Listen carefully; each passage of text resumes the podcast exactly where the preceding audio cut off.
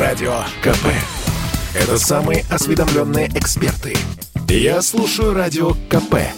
И тебе рекомендую.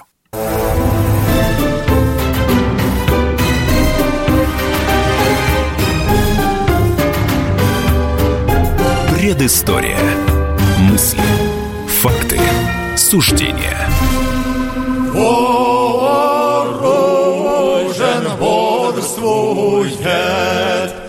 Отчизну хранит и... Статья Владимира Путина об историческом единстве русских и украинцев наделала много шума не только в России и на Украине, но и в мире. Военный корреспондент «Комсомольской правды» Дмитрий Стешин по-своему осмыслил и описал, как Киевскую Русь превратили в Украину, а потом в антироссию. Часть первая. Непостижимый вопрос последних десятилетий. Есть только один метод, чтобы получить правильный ответ. Пройтись по всему древу малороссийского сепаратизма от невинного семечка до ядовитых плодов. Выяснить, кто поливал, окучивал и удобрял этот саженец. И путь этот займет почти 900 лет. В августе 91 года, накануне путча в Москве, президент США Джордж Буш-старший приехал в Киев и выступил перед депутатами и министрами Украинской СССР. Злые языки впоследствии назвали эту речь котлетой по-киевски. Возможно, из-за растопленного масла, которое брыжет из этой котлеты при сильном нажатии на нее вилкой. Всегда неожиданно и во все стороны. Можно заляпать всех соседей и уделаться самому. Так оно и вышло в историческом контексте. Но тогда, в дни исторического перелома, Буш откровенно врал в своем выступлении, и никто его не поправил. Все хотели услышать эти слова. Много веков назад ваши предки нарекли эту страну Украиной, то есть границей, потому что ваши степи связывают Европу и Азию. Однако украинцы стали пограничниками иного рода. Сегодня вы открываете границы и контуры свободы. Буш и Кандализа Райс, будущий госсекретарь США, писавший ему эту речь, прекрасно знали, что в Украинской ССР есть запрос на отделение от того, что впоследствии назовут русским миром. Знали ли американцы, что этот запрос базируется на сконструированном мифе о древнем государстве Украина? Думаю, знали. И сами приложили руку к его созданию. И самое обидное, что Советский Союз тоже принял в этом деятельное участие. Егор Холмогоров, историк, публицист. Если мы прочитаем, скажем, три тома документов, которые были изданы в 1954 году, посвященных воссоединению Украины с Россией, мы обнаружим, что слова «Украина» там просто нет, кроме значения «окраин» что ни в польском, ни в, ни в русском, э, ни в, собственно, в малороссийском э, документационном массиве мы просто не обнаружим такого слова «Украина». Если почитать грамоты Богдана Хмельницкого, это абсолютно не похоже на то, что сейчас считается украинским языком, грамоты приходилось для, скажем, царя Алексея Михайловича переводить, потому что он не вполне понимал то, что там написано. Но что писали дьяки при этом переводе? Переложено с белорусской речи. К сожалению, в дни парада суверенитетов никого на Украине не волновало, что дальнейшая жизнь одного из самых больших новых государств на континенте будет строиться на мифологизированной лжи. Никто даже не подумал, какие нерешаемые противоречия это породит, вплоть до гражданской войны и череды майданных смут. США практически моментально, уже через полтора месяца после референдума о независимости, он прошел 1 декабря 1991 года, признали новое государство Украина – Украинским политикам это одобрение сюзерена оказалось достаточно. Но людям, населяющим новое независимое государство, нет. Если судить по пятилетней гражданской войне условного русского мира с украинским государством, украинской историей и самим украинским языком, истоки этого противостояния лежат в далеком прошлом, в конце темного средневековья. Есть повесть временных лет XIII века, неоспоримое свидетельство единства народа. У такой летописи есть два списка, две версии – Лаврентьевская и Ипатьевская. Одна с севера, из Суздальских земель, другая из мест, что называется сейчас Западной Украиной. Возможно, это первое материальное свидетельство начинающегося разделения народа. Казалось бы, как может быть связано татаро-монгольское нашествие Золотой Орды и нынешняя Украина? Связь самая прямая – Именно вслед копыта монгольской лошадки было брошено семя будущего сепаратизма. Егор Холмогоров продолжает. Татаро-монгольское нашествие уничтожило старую политическую и геополитическую сборку Древней Руси. Поскольку до этого князья Рюриковичи все собирались вокруг киевского стола и при этом боролись за него достаточно активно, а здесь город Киев после взятия его в 1240 году был разорен и фактически уничтожен, то вот эта сборка исчезла. У Руси нет никаких шансов противостоять Золотой Орде, и все, что можно сделать, это какое-то время мирно с ней ужиться, пока, даст Бог, она куда-то не исчезнет. Как показала история, эта выжидательная во многом унизительная политика оказалась, как сейчас говорят политологи, игрой в долгую. Впрочем, на Руси Галицкой, Юго-Западной Руси, шли почти такие же неприятные процессы. И не все с ними были согласны. Русские люди, оказавшиеся между двух жерновов, диким степным востоком и безжалостным западом, проголосовали ногами. Следы их исхода до сих пор можно встретить и на бумажной карте, и в электронном навигаторе. Богдан Беспалько, член Совета по межнациональным отношениям при президенте России. Мы и сейчас можем встретить множество а, топонимов, которые на самом деле являются практически повторением топонимов Руси а, той, киевской, юго-западной.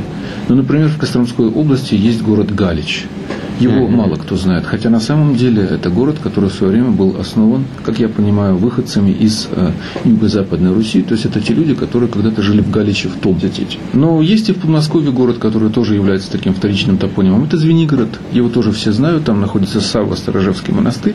Там э, находится много памятников истории и культуры. И в частности один из самых э, древних старинных храмов. Храм Успения на городке. Можно вспомнить еще и Муром Северный, и Муром под Киевом, еще сотню топонимических связок, оставшихся от раскола Руси.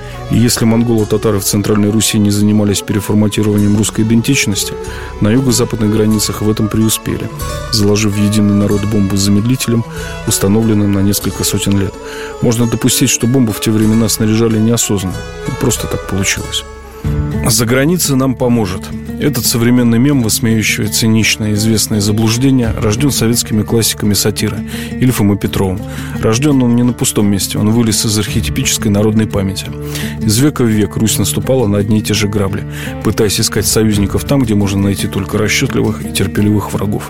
Егор Холмогоров, историк, публицист. Даниил Галицкий полагал, что какие-то варианты для сопротивления есть. Его княжество является частью европейской системы, что можно, скажем, наладить контакты с Папой Римским, можно наладить контакты с соседними королевствами, там, с венгерским, с польским и так далее. Но главное, его заинтересовала в данном случае именно поддержка Папы Римского. Почему? Потому что венгры и поляки отчаянно нападали на Галицкое княжество.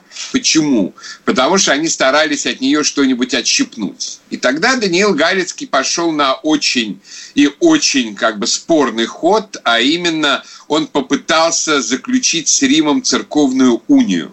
То есть он это сделал как бы не только по своей инициативе. В этот момент похожие униатские переговоры а, вели и византийцы, так что он считал, что он действует, в общем, в русле Константинополя.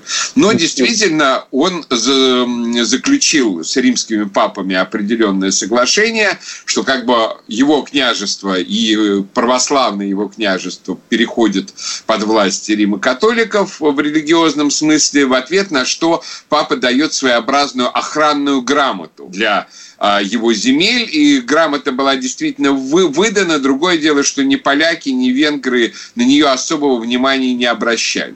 Но очень вскоре Даниил Галицкий осознал, что это ничего не дает. Византийцы, в общем, тоже осознали, что это для них ничего не дает, и, соответственно, об этой унии буквально в течение нескольких лет было забыто. Хотя, скажем, митрополит Кирилл, общерусский митрополит, митрополит киевский Кирилл, Кирилл II, а, который был как раз до этого ставленником и даже в прошлом канцлером а, Даниила Галицкого, после вот этой унии просто взял, нашел предлог и уехал на север к Александру Невскому и больше фактически на юге не появлялся. Именно потому, что больше не хотел уже иметь дело, как бы не, не хотел оказываться в ситуации, когда его будут принуждать к принятию католичества. То есть вот это было такое маленькое семечко, маленькое зернышко, из которого начала разрастаться при грамотном поливании в дальнейшем вот эта вот отдельность, сепаратность а, вот Малороссии. Разделение Древней Руси на части, одна из которых через много веков назовет себя Украиной, это история про доброго следователя и злого – Злому не веришь подсознательно. Северная Русь видела в монголо-татарском иге только жестоких и алчных завоевателей и считала, что рано или поздно, но переработает эту агрессивную биомассу самостоятельно, приручит или уничтожит. Западная Русь, наоборот, пыталась найти заступников среди третьих лиц, доверилась доброжелателям в овечьих шкурах и заплатила за это собой. Другой цены не было. А потом оказалось, что можно вернуть все, откатить систему назад, переустановить, заново отстроить свои сожженные города, еще краше, нарожать детишек, вернуть кровавые долги сторицы и жить своим укладом и верой дальше. Более того, расти, превратившись в самую большую страну на планете. А вот свою национальную идентичность вернуть назад оказалось невозможно. Нет такой кнопки в истории. А вот кнопка «Манкурт» есть. Красная торчит на самом видном месте. И кнопки «Зависть» и «Самобытность» рядом. Жестокий урок, который уже много веков продолжает учить Украина. Звонка пока не было. Звонок для учителя. Продолжение через несколько минут.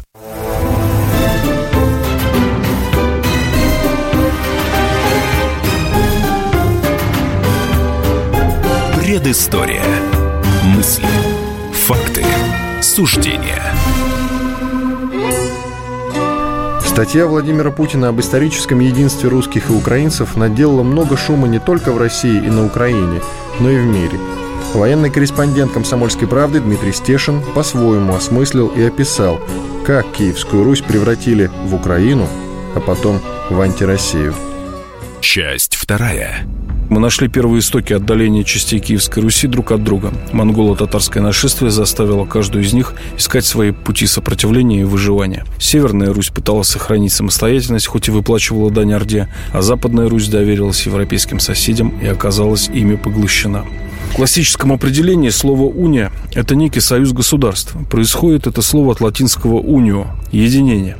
Католический Рим, мечтавший собрать у папского престола все христианские конфессии, использовал унию как политический инструмент. Иногда настолько успешно, что ее последствия всплывали через многие сотни лет. Недавнее размежевание церквей на Украине – это зримый отголосок даже не старых, а древних папских интриг. Егор Холмогоров, историк, публицист. По-настоящему тяжело стало в середине XIV века, когда появилось такое мощное государство, как Великое княжество Литовское, когда во главе его стал Ольгерт, выдающийся завоеватель, выдающийся там государственный строитель. Он просто начал захватывать вот эти южно-русские земли одну за другой. А в 1360 году он окончательно захватил Киев в качестве главного противника при объединении как бы русских земель в своем как бы государстве рассматривал Москву. Все, кто мог, а они хотели объединиться под властью русского государя, а не литовского. Но Литва зато до поры до времени давала больше всяких экономических льгот, и не надо было платить а, различные там дани Орде и так далее. Поэтому довольно многие на Западной Руси подчинились литовскому господству, и, строго говоря, вот граница того Ольгердова литовского княжества и граница, скажем, отдели, как бы как отдельных от России образований э, Белоруссии и Украины, но скорее Западной и Центральной Украины, совпадают. То есть, грубо говоря, причина, по которой вообще Беларусь и Украина возникли, была именно вот в этой литовской оккупации западно-русских земель. В итоге, в конечном счете, э, поскольку уже Литва слилась с Польшей в Речь Посполитую, соответственно, уже начали православным этих земель навязывать католичество, то постепенно пошел уже и церковный, и религиозный отрыв жителей этих земель от э, России, которая, в свою очередь, все более крепла и э, устанавливалась в положении Третьего Рима. И вот в этом зазоре между Россией, претендующей на статус Третьего Рима, и появившейся могучей Речью Посполитой, пробился свежий побег украинского сепаратизма – Почва любого сепаратизма – отказ от своей исторической идентичности. И народцы, новые осваиватели русских земель, серьезно работали с доставшимся им населением. Они почти вытравили идентичность старую русскую, но полностью идентичность западную привить не смогли и не успели. И в этом непрочном шве была скрыта трагедия будущей Украины.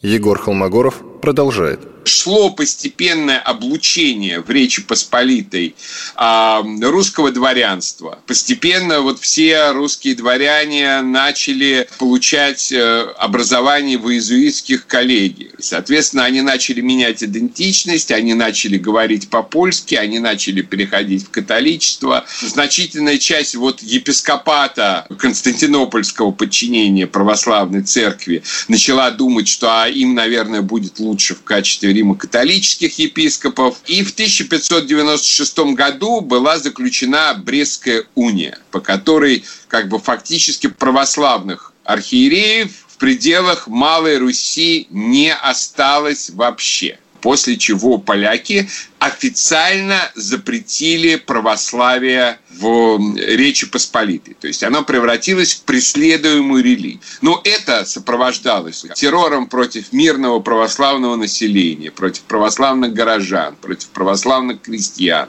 Это сопровождалось совершенно унизительными, издевательскими как бы ситуациями, например, когда передавали э, церкви в аренду местным евреям, шинкарям, и, соответственно, Соответственно, те открывали церковь, скажем, для крестины или для отпевания только за определенную плату. Кстати, вот именно этот факт, он и привел в итоге к вот такому бешеному разрастанию антисемитизма. Там велся жесточайший террор против русского крестьянства, что за малейшую провинность пан просто вешал его на оси. То есть, грубо говоря, действительно, вот русские люди были под жесточайшим таким прессингом. Ситуация на тот момент выглядела так. Вестернизированное городское население, живущее по Магдебургскому праву, и не видевшие света крестьяне, для которых не было ничего слаще возвращения на родную Русь. Чаяние крестьян воплотили запорожские казаки. Назвать их протоукраинцами невозможно. Слишком много народов приняла Запорожская сечь. Единственным фактором самоидентификации у казаков было православие, что не мешало, кстати, Гетману Сагайдачному ходить набегом на Москву, а потом просить у той же Москвы православных епископов и каяться за свои кровавые художества. Казаки во главе с Богданом Хмельницким, по сути, вернули Малороссию в Россию, собрав Переяславскую Раду и попросившись под руку московского царя. Богдан Беспалько, член Совета по межнациональным отношениям при президенте России. Некоторые э, вот, малороссийские дворяне, новоиспеченные, зачастую, конечно, никаких абсолютно аристократических корней не имеющие, которые вылезли наверх только благодаря э, фактически разрушению Речи Посполитой и восстанию Богдана Хмельницкого, вот они начали с определенной э, ностальгией вспоминать об этих вольностях, что и послужило определенным толчком к развитию сепаратизма в территориях нынешней Украины. Украины так, как таковой тогда не было. Объективно, южнорусские области отличались визуально от остальной России. Это зафиксировали в тысячах записок и дневниках безвестных путешественников и писателей-классиков. Бревенчатые избы сменялись мазанками и плетнями, вместо лошадок – валы, а потом появлялся и более певучий язык, русский, но в то же время не совсем. Этих языковых и этнографических отличий не хватало для полноценного развития сепаратизма. На русском севере или в Сибири, по Волжье, на Дону архитектура и наречия тоже отличались. Но об отделении от Центральной Руси из-за разницы в наличниках или аконе-оконе никто не думал. И тогда с языком в Юго-Западной Руси начали серьезно работать, а потом стали работать с народом. Было кому – Украинский сепаратизм имел сразу двух повивальных бабок, споривших над новорожденным младенчиком – Польшу и Австро-Венгрию. Воспитанник католических школ в Бердичеве и Умане Франтишек Духинский, основоположник украинства, честно писал в начале XIX века «Москали не являются ни славянами, ни христианами в духе славян и других индоевропейских христиан. Они остались кочевниками до наших дней и останутся кочевниками навсегда». По крайней мере, это было сказано честно. Более умные работали молча. Андрей Марчуков, старший научный сотрудник Института российской истории. Как есть, допустим, конструктор, набор, там вот разные детальки лежат. Вот одна деталька, это, допустим, Э, строят э, дом из, э, из бревен или там, значит, из глины его там обмазывают, белят или не белят, там, сколько юбок женщины носят. Вот можно из этих вот составляющих сложить совершенно разные конструкции. То, что существует этнографические или там какие-то речевые, диалектические различия между разными территориями, скажем так, русского пространства, вот этого пространства, когда говорят, что борщ это Э, украинская национальная еда, то это не соответствует действительности. Больше это там, где свекла красная растет. Mm-hmm. Вот это и Молдавия, и Румыния, значит, и вот, юг Малороссии, и Польша, и юг России. Борщ можно превратить в черту нации, если вот что вот это вот наше, это наше национальное, вот только мы едим борщ, а все остальные либо у нас украли этот борщ, либо у них борщ неправильный, либо они вообще едят щи и ходят в лаптях. Новый язык высмеивали русские классики, например, Тургенев в «Рудине». «Вот мы толковали о литературе», – продолжил он. «Если бы у меня были бы лишние деньги, я бы сейчас сделался малороссийским поэтом». «Это что еще? Хорош поэт», – возразила Дарья Михайловна. «Разве вы знаете по-малороссийски?» «Немало, да оно и не нужно. Стоит только взять лист бумаги и написать сверху «Дума», а потом начать так «Гой ты, доля моя, доля» или «Седи казачина наливайка на кургане». А там попит горою, попит зеленый, играя, играя, воропая, гоп-гоп или что-нибудь в этом роде. И дело в шляпе, печатай и сдавай. Малорос прочтет, подопрет рукой щеку и непременно заплачет. Такая чувствительная душа. Все это напоминало бы скверный анекдот, но в Малороссии к тому времени уже сложились первые интеллектуальные кружки первых украинцев на планете. Самое известное – Кирилло-Мефодиевское братство, созданное в 1845 году учеником польской профессуры, историком Николаем Костомаровым. Именно этот кружок малороссийских интеллектуалов впервые заявил – на Украине живет особый народ – украинцы. Воспитанник этого братства, Пантелеймон Кулиш, считался отцом украинского языка. Он создал алфавит и даже попытался перевести на украинский язык псалтырь. Фраза «Да уповает Израиль на Господа» он перевел как «Хай дуфая сруль на пана». Сруль – краткая форма мужского имени Израиль, в русской фонетике – Израиль. Богдан Беспалько, член Совета по межнациональным отношениям при президенте России. Продолжая тематику, собственно говоря, вот искусственного создания, это движение не было массовым. Оно носило характер партии, секты. Я просто процитирую одного из э, деятелей украинского движения начала века, Евгений Чекалин. Он говорил, что вот когда мы ехали на открытие памятника Шевченко, то если бы поезд потерпел крушение, то украинское дело затормозилось бы на долгие десятилетия. Почему? Потому что всех сторонников этого дела можно было поместить в один вагон. Но у этого процесса был такой компонент, как внешнее влияние. Эти партии и кружки были интересны тем, кто хотел ослабления России. Литература, которая ходила по рукам в этих кружках, была напечатана в типографиях Львова, находившегося в те годы в составе Австро-Венгерской империи. Продолжение через несколько минут.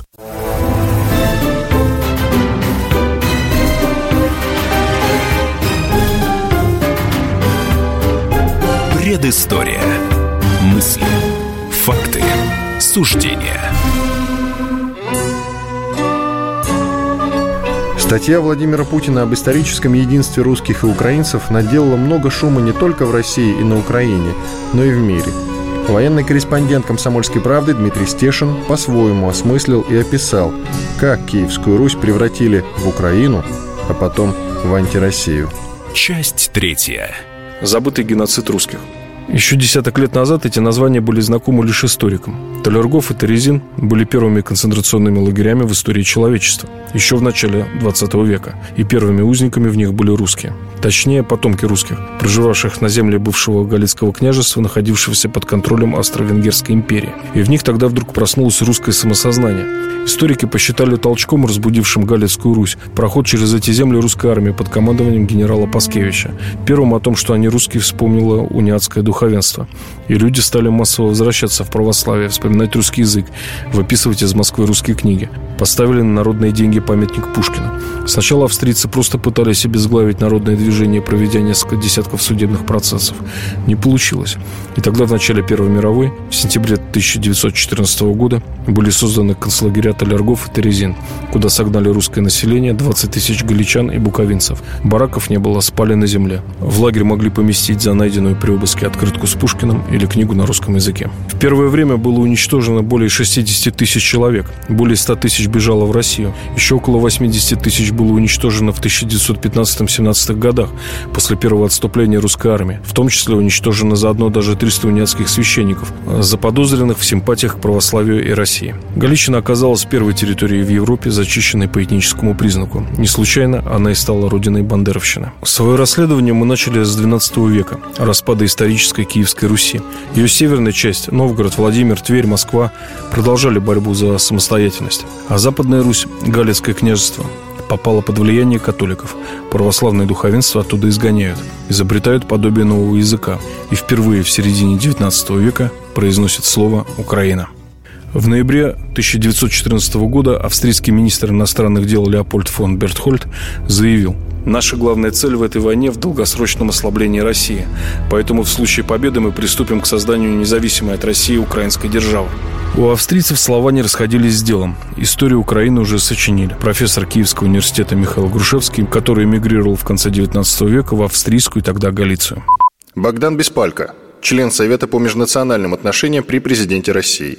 Австро-венгры, во-первых, были чрезвычайно встревожены тем, что в тех территориях, которые сейчас считаются Галицией и Закарпатьем, что там вдруг неожиданно пробудилось русское самосознание. И они решили действовать в том числе и на упреждение, поддерживая те движения, персоны, партии, которые выступали за автономию, за отделение от э, Российской империи. Поэтому самым большим, собственно говоря, вкладом австро-венгров является то, что они предоставили кафедру Михаилу Сергеевичу Грушевскому, который во главе определенного коллектива написал историю Украины, Руси. Это является одним из основополагающих элементов нынешнего украинского государства. Это идея украинского государства. Он ее сформулировал. У Грушевского была очень простая методология.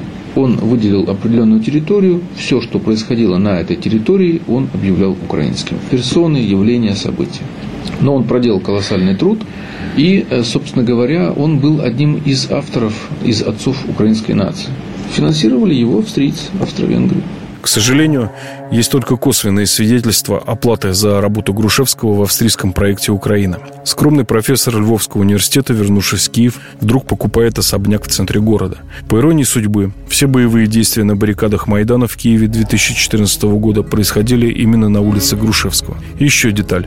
На современной до невозможности вольной Украине законодательно запрещено оспаривать концепцию Грушевского. Это, дословно, метрика украинской истории. Возможно, потому что именно на ней и держится украинство. Я задавал экспертам вопрос, что было главным толчком для появления Украины. И все они сходились в одном – революционная смута начала века и бессилие гибнущей империи. Богдан Беспалько продолжает. Когда действительно исчезло а, государство Российской империи, эти люди посчитали, что они могут организовать свое, то оказалось, что у них к этому нет ни способности, ни возможности, ни ресурсов. Все это превратилось, по словам известного киевлянина Михаила Афанасьевича Булгакова, в оперетку – Каково же было удивление первых украинцев, когда выяснилось, что советская власть любит их больше, чем русских. Этот факт не укладывается в наших головах сейчас, но тогда все было объяснимо. Русский народ считался носителем имперской идеи, а значит, для борьбы с ним в качестве сдержек и противовесов нужно было использовать другие народы. Богдан Беспалько продолжает. В 1991 году Украина никогда бы не появилась как государство, если бы в советский период не была проведена украинизация, ликвидация безграмотности. Я жил в Киеве, мне объясняли, что я украинец, только потому, что вот у меня фамилия оканчивается на О. Мне вписали в паспорт украинец. То есть, по сути, в меня внедряли не столько даже украинскую культуру или сознание, сколько сознание, сама идентификацию того, что я украинец. Один из исследователей, Елена Юрьевна Поресенок, она говорила о том, что украинизация – это было не столько внедрение насильное украинского языка, сколько внедрение украинского самосознания. Она называла этот процесс украинификацией. Поэтому, естественно, что когда через несколько поколений люди выросли в рамках такой среды, они вполне э, осознавали, что они на самом деле украинцы, что они не русские, что они представляют себе совершенно отдельный народ, что у них есть отдельный язык, у них есть своя территория. После исчезновения коммунистической власти и коммунистической идеологии интернационализма вполне естественно было э, попытаться построить свое собственное государство. Участие украинских националистов в событиях Великой Отечественной не дало им никакого выигрыша, а только замазало по уши сотрудничеством с Рейхом. Богдан Беспалько продолжает. Украинские националисты виделись в качестве движения, которое для Германии полезно, которое финансируется и которое современным языком назвали бы прокси. Это движение из людей, которые готовы воевать, которые являются фанатиками определенной идеологии, которые нуждаются в не очень большом количестве ресурсов и с помощью которых можно решать свои геополитические задачи. Немцы финансировали АУН, передавали им достаточно большие суммы денег, вооружения. Естественно, что АУН был в этом плане союзом Германии. Несмотря на то, что, в принципе, э, после вступления Германии в войну с Советским Союзом, все попытки создать украинское государство, даже марионеточные, были Германии очень быстро свернуты. 30 июня 1941 года во Львове Ярослав Статько провозгласил воссоздания украинского государства. Сделал несколько референсов по а, отношению лично к Гитлеру, но все равно а, АУН это не спасло. Германия не а, рассматривала возможность воссоздания украинского государства в любом виде. Бандеровцев, как ни странно, после разгрома Гитлера тепло приняли в странах антигитлеровской коалиции в США, Канаде, Австралии. Убежище получали даже палачи типа Николая Лебедя, участника Волынской резни. При этом прекраснодушная украинская национальная интеллигенция кивала на это явление как на образец западной демократии плюрализма. Но все казалось проще и циничнее. Богдан Беспалько продолжает. Какое-то время их пытались использовать для а, попыток э, внести хаос или деструкцию в Советский Союз военным путем. Украинская повстанческая армия, которую поддерживали, но которая все-таки достаточно быстро была нивелирована путем работы спецслужб э, и армии. После этого уже а, пытались просто э, апеллировать к информационно-психологической борьбе, то есть к вербовке. Для этого выпускались книги, для этого выпускались журналы, существовали радиостанции, целые вузы, как, например, Вильный университет в Мюнхене, а, они в значительной степени объединяли украинскую диаспору и были нацелены на то, чтобы каким-то образом оказывать влияние на жителей УССР. В мае 2015 года в Луганском университете имени Шевченко кто-то из преподавателей обнаружил склад бандеровской литературы. Книг было несколько тонн. Самые старые издания, середины 50-х годов, отпечатанные в Канберре, Оттаве, Нью-Йорке. Карманные форматы для удобства перевозки. Тонкая бумага. К своей сегодняшней антироссийской независимости Украина подошла с окончательно сформировавшимся культом борцов за свободу украинского народа. Сейчас на нем базируется вся новейшая история Украины. Все эксперты, участвовавшие в подготовке этого исторического расследования, высказали мне неприятное, но честное мнение. Сама Москва не меньше внешних сил виновата в создании Украины и превращении ее в проект «Антироссия». Егор Холмогоров вспомнил фаворита Александра Первого, поляка Черторийского, который умудрился совершить самую настоящую диверсию государственного масштаба. Продавил сохранение польской системы образования на территориях Украины, взятых от Польши. В итоге ополячивание Западной Украины было произведено на деньги Российской империи. Богдан Беспалько сравнил Украину с трупом в толпе, который не падает лишь потому, что его поддерживают со всех сторон. Ни разу за свою новейшую историю Россия не применила к Украине жестких мер экономического и политического воздействия, по-прежнему являясь спонсором украинской независимости. Андрей Марчуков вспомнил советскую эпоху. Даже после кровавой бандеровщины власти не изменили ленинской национальной политики. Последний командующий запрещенной в России украинской повстанческой армии Василий Юрий Кук отсидел 6 лет и потом спокойно работал научным сотрудником, писал мемуары в Институте истории Украины. В 1991 год Украина, или проект «Антироссия», вошла практически сформировавшимся государством с языком и национальной интеллигенцией, с органами власти и границами. Геополитические задачи новому государству нарезали чуть позже. Конечно, это были не мы. Как же так вышло? Почему бандеровцы победили Русь? Любая сплоченная этническая группа в постиндустриальном, рыхлом атомизированном обществе получает колоссальное преимущество, особенно если имеет финансовую идеологическую поддержку извне. Первый этап переформатирования государства Украины в антироссию они освоили успешно. Даже смогли вырастить новое поколение последователей. Именно они скакали на последнем Майдане. В 2014 году в проекте антироссии случился серьезный сбой. Внутриусобная гражданская война сторонников русского мира и украинского. Победить в этой войне бандеровцы не смогли. Пятый год не могут. Им достаточно четко показали, что естественный ареал их обитания, зачищенные от русских земли бывшего Галицкого княжества. Остальные русские земли проекта «Антироссия» им не удержать. Так было в начале 20 века, так будет и сейчас. Проект «Антироссия» неминуемо окажется разобран на составные части. Хотелось бы поскорее, однако исторические процессы идут медленнее жизни в современном обществе. Но их вектор уже понятен. Недавний снос памятника Жукову в Харькове и драконовские языковые законы майданной власти в Киеве – это не торжество и всесилие антироссии, как может показаться. Когда тебе приходится сносить памятники на якобы своей земле и заставлять ее обитателей говорить на неродном для них языке, задумайся, а твоя ли эта земля? Ничего не перепутал? Предыстория. Мысли, факты, суждения –